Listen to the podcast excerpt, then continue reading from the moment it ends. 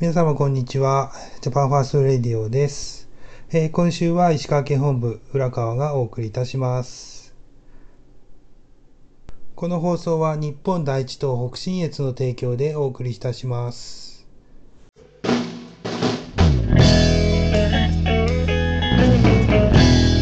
のやるせない世の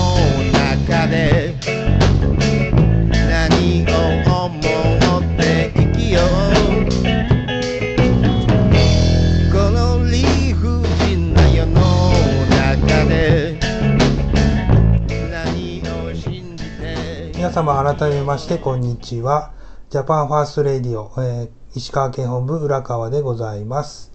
えー今週は日本第一党からのお知らせをメインに話していきたいと思いますのでよろしくお願いいたします。まず、えっ、と、最初のお知らせですけども、7月の10日土曜日になりますけども、東京オリンピック不歓迎国民大行進 in 東京ということで、こちらは東京オリンピック不歓迎デモですね。東京での開催になります。昨年1月26日に日本第一党党首桜井誠は日本で初めて武漢肺炎下を受けて東京オリンピック中止を皆様に訴えました。正確に今の状況を予測し、そのための適切な訴えを一貫して行ってきた唯一の政党が日本第一党です。その声を無視するばかりか、無意味な緊急事態宣言で国力を奪い、国民の生きる糧さえも奪う我が国政府のありさまに、日本第一党は国民の皆様と共に甚大な怒りを覚えます。居酒屋もダメ、酒もダメ、運動会もダメ、ダメダメ尽くしの中で開かれる東京オリンピックを私たち日本国民は歓迎しません。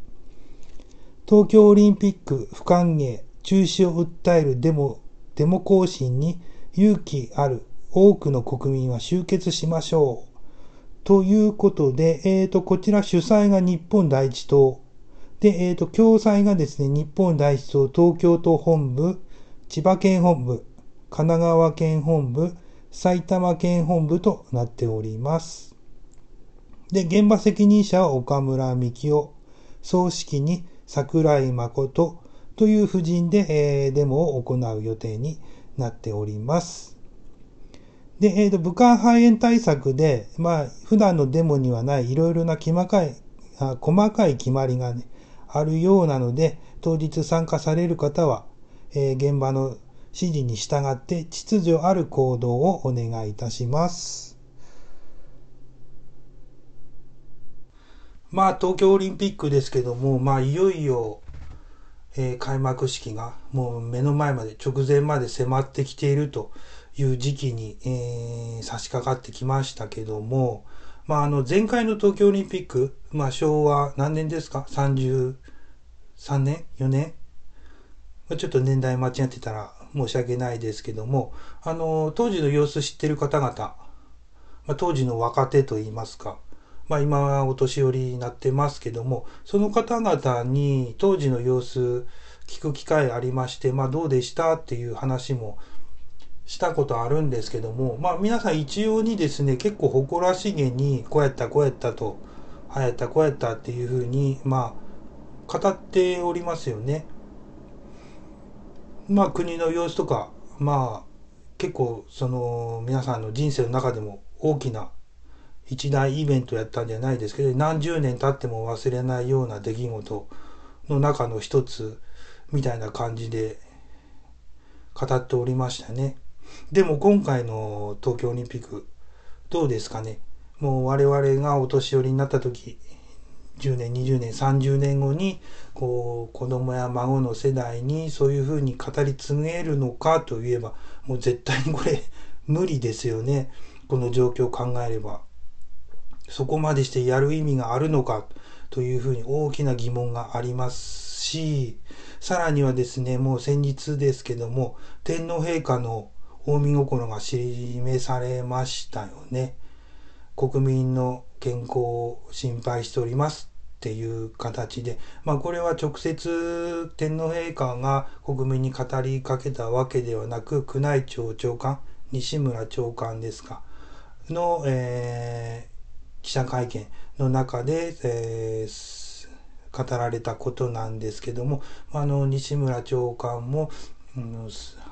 排水ですか？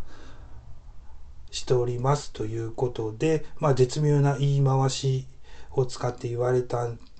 ですけども、まあ、あの、天皇陛下の大見心が示されたことには間違いないので、まあ、天皇陛下の大見心に背いてまで東京オリンピックを開催しなければならない。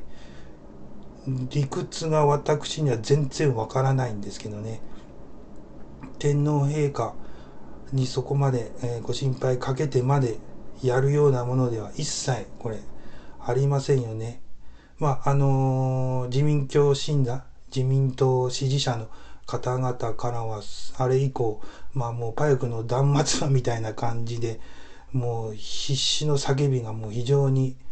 まあ聞こえてくるわけなんですけども、天皇陛下の政治利用やったら、なんかその宮内庁長官のどうたらこうたらやとかって言ってますけども、そもそも宮内庁長官って政府側の あれ人間じゃないんですかね。それが政治利用やとか言われても、もう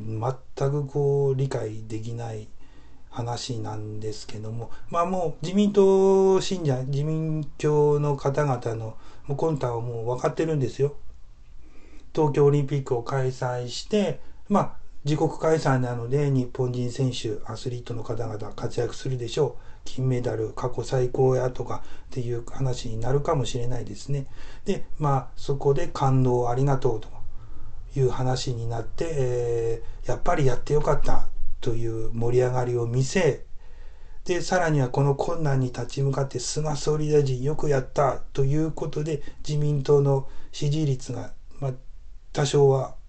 持ち直すというか上がるかもしれないですね。で、そのテンションのまま、感動のまま選挙に突入ということで、今のまま選挙行けば自民党ダメージ大きいのはもう目に見えてるので、えー、少しでもそのダメージを和らげるためにオリンピックを開催するという、もう魂胆はもう目に見えてるというか、もう見え見えなんですよね。まあ、そのことを言うと自民、特にツイッターなんかでそのことに触れると自民信者からもう本当にもう最後の断末魔みたいな叫び声がもうギャーギャーと言うてきますけども、お前ら本当にそんな天皇陛下の大見心に背いてまで、そこまでして自分らの選挙が大事なのか私はそう強く強く言いたいです。そしてもう情けないです。そこまで天皇陛下にご心配かけるようなことを国民がするっていうのはもう本当に情けないです。ここまで天皇陛下の大見心と国民というか政府ですね。意思疎通というか、もう心が離れてしまったのかと思ったら、本当に情けない国民になってしまったなと、私なんかは思っております。まあもう本当に中止すべきです。えっ、ー、と、続きまして二つ目のお知らせですけども、愛知鳥飼ナハーレ2011ということで、えー、こちらが7月の9日から11日まで、3日間ですかね、愛知県の名古屋市で、えー、開催されます。えー、詳しくはですね、あの、日本第一と愛知県本部の掲示板に、あの、時間とか場所とか記載されていますので、そちらをご覧ください。で、えっ、ー、と、ここの注意事項なんですけども、あの、エレベーター、建物を入ってエレベーター乗るわけなんですけども、あの、エレベーター降りたら進んで右側ですよ。あの、愛知鳥飼なハーレ2011は。もう間違っても左側に行かないように、右側に、えー、愛知鳥飼なハーレが開催されておりますので、えっ、と、右側へ行ってください。左側行ってもろくなこと起きませんので、よろしくお願いいたしますね。えっ、ー、と、こちらもですね、えっ、ー、と、武漢肺炎対策で、まあ、いろいろな細かい注意事項があるようなので、こちらも現場の指示に従って、えっ、ー、と、こちらご干渉くださいということになっております。もう一度言っときますけど、はい、えー、エレベーター降りて進んだら右側に行ってくださいね。よろしくお願いいたします。はい。じゃあ3つ目のお知らせですけども、あの、こちらは日本第一党からというわけではないんですけども、道路使用許可のオンラインでの申請が可能になりましたというお知らせでございます。で、えっ、と、今年の6月1日より道路使用許可申請がオンラインでできるようになりました。えーこれにより届け出や申請のために警察署に行く必要がなくなり、休日も含め24時間オンラインで手続きができるようになりました。ということですね。で、えっ、と、警察行政手続きサイトというものがあるみたいなので、そちらからあの申請の方ができるようになっております。で、日本第一党の活動の一つに、えー外宣ですね。街頭宣伝活動がありますが、まあ、あの、停止外線をするにしろ、まあ、流し外線をするにしろ、まあ、その道路使用許可というものはほとんどの場合、必要になってきますね。まあ、これは道路交通法にちゃんと規定されていることなので、コンプライアンスの、観点から見ても、その毎回ですかね。毎回じゃない場合もあるんですけども、まあ必要となってくるものです。で、えっ、ー、と、中にはね、外線の方に、まあ、参加されたことあるよという方も、まあ、リスナーさんの中では、まあ、もちろんいらっしゃると思いますが、その時に、その現場責任者的な方、本部長さんですかね、副党首さんの場合もありますけども、そういう方々は必ず事前に警察へ行って、道路使用許可証というものを警察署から発行してもらっててから外線を必ずやっております。まあ、それがなければ、まあ、あの、外線できませんのでね、必ずもらっているはずです。っていうか絶対もらっています。で、これはですね、あの、都道府県によって、まあ、警察のルールが若干違うところがあるみたいなんで、あの、詳しくは、その、最寄りの警察署、まあ、ご自宅の警察署というよりも、その外線場所を管轄する警察署ですね。に行って確認していただければ、まあ、警察の方も詳しく丁寧に教えてくださいますので、その警察の方の言う通り申請書を出せば、まあ、ほとんどの場合は、まあ、あの、使用許可というものは降りるはずですね。まあ、そんなに難しい手続きではありませんけども、まあ、最初の1回目、2回目ぐらいはちょっと戸惑うかもしれませんけども、まあ、慣れてくれば、はいはいということで短時間で済むような申請になっております。で、えっ、と、やったことある方は、まあ、ご存知かと思うんですけども、これ2回警察署に行かなければいけない。ということで、まあ、申請時に行く。最低でもね、2回ですね。申請時に行くと。で、許可が出た場合は、その許可証をまた警察に、えー取りに行かなければいけない。受領ということで、最低2回行かなければならなかったんですけども、今回のこの電子申請ができるよう、電子申請とかオンライン申請ですね、ができるようになったということで、まあ、あの、許可出たものを取りに行く、受領時だけ警察の方へ行けば済むというような形になったみたいですね。で、えっ、と、行政手続きの手数料も、あの、都道府県で若干、まあ、違うみたいですけどね。まあ、何百円の差なんですけども、まあ、それも、あの、警察の方へ確認していただければ教えてくれますので、その通り、まあ、納付するというか、まあ、これ現金で、まあ、やったことある方は分かってるんですけども、現金では受け付けてもらえないので、その検証紙というものを買いまして、まあ、それによって納付するという形になっております。で、えっ、と、電子申請の場合は、受領時にその手数料ですか、を払うという仕組みになっているみたいですね。でちなみに石川県の場合は、この申請1回につき2300円となっております。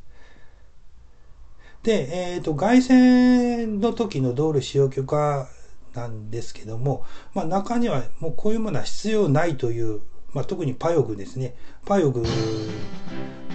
で言い張ってる政治団体とか政党もあるみたいなんですけども、これ基本的には必ず必要ですよ。まあ必要か必要でないかの判断は、まあ、警察が行うことなので、特に我々党員同士でとかいう自分での判断っていうのはできません。で道路に物が置いてあったりすぐ動かせるものであったりすぐ動かせないものであったりということを総合的に警察が判断しているかいらないかの、えー判断を警察がしますからね我々が勝手に思い込んでいるいらないの判断というものはできませんのでその点お間違いないようにお願いいたします。でさらに言えば、まあ、パヨクのもこれも決まり文句なんですけども凱旋というものは、まあ、憲法で保障されている表現の自由の範囲中だからあの道路使用許可証はいらないのだという意味不明なわけのわからん言い訳するパヨク連中もいますけどもこれ完全に間違っております。表現の自由っていうのは凱旋中に凱旋の内容ですね。何喋っても規制は受けませんよというそれをが表現の自由で守られている範囲であってどこでも道路使用許可なしに行動で凱旋することの自由というそういう自由は憲法にどこを探しても書いてありませんので勝手なこう自分に都合のいい解釈をして警察が道路許可証道路使用許可証ですか取っていないからあの凱旋の中止命令を出したのは憲法違反だとかわけのわからん理屈でわーわー言わないようにあなたたちはもう完全に間違っております自分の都合のいいように解釈しているだけなので法律にはそうなっておりませんし憲法にもそんなことは一言も書いておりませんので、勘違いしないようにお願いしますよ。というわけで、えー今週はお知らせをメインに、えーお話しさせていただきました。えー北信越よりジャパンファースト。ではまた次回までさようなら。